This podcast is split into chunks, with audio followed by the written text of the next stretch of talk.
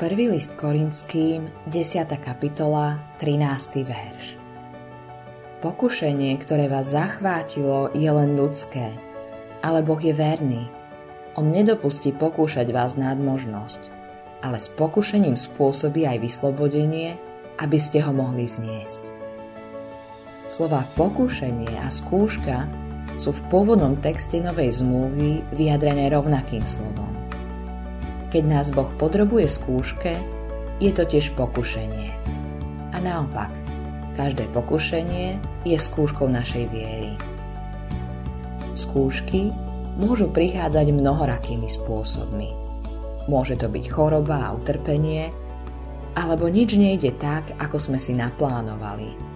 Môžu to byť protivenstva ostatných ľudí, slabá ekonomická situácia a mnoho iného. Najradšej by sme boli od pokušenia a skúšok uchránení.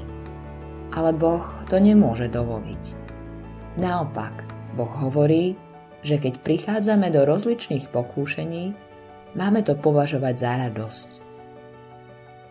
Jakub, list Jakuba, 1. kapitola, 2. verš. Tým, že prichádzame do pokušenia, je skúšaná naša viera. Bez pokúšaní nie je duchovný vývoj a rast v milosti a poznaní pána Ježiša.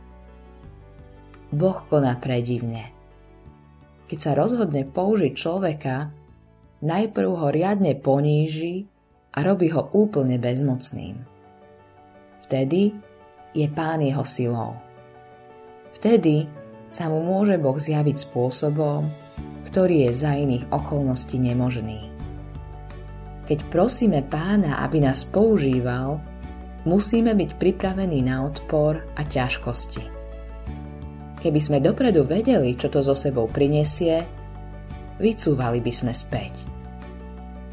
Ale my predsa nemáme dôvod na ústarostenosť. Boh nám dal zasľúbenie.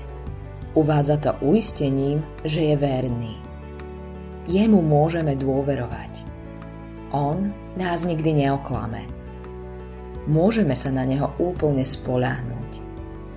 Tento verný Boh sľubuje, že nikdy neprídeme do takého pokušenia, ktoré je väčšie, ako môžeme vo viere a dôvere v pána uniesť.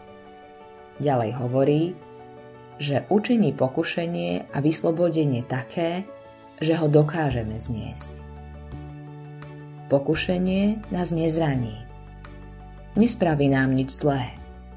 Naopak, prinesie nám to najväčšie, čo kresťan tu na tomto svete môže dostať. Vyskúšanú vieru. Autorom tohto zamyslenia je Eivin Andersen.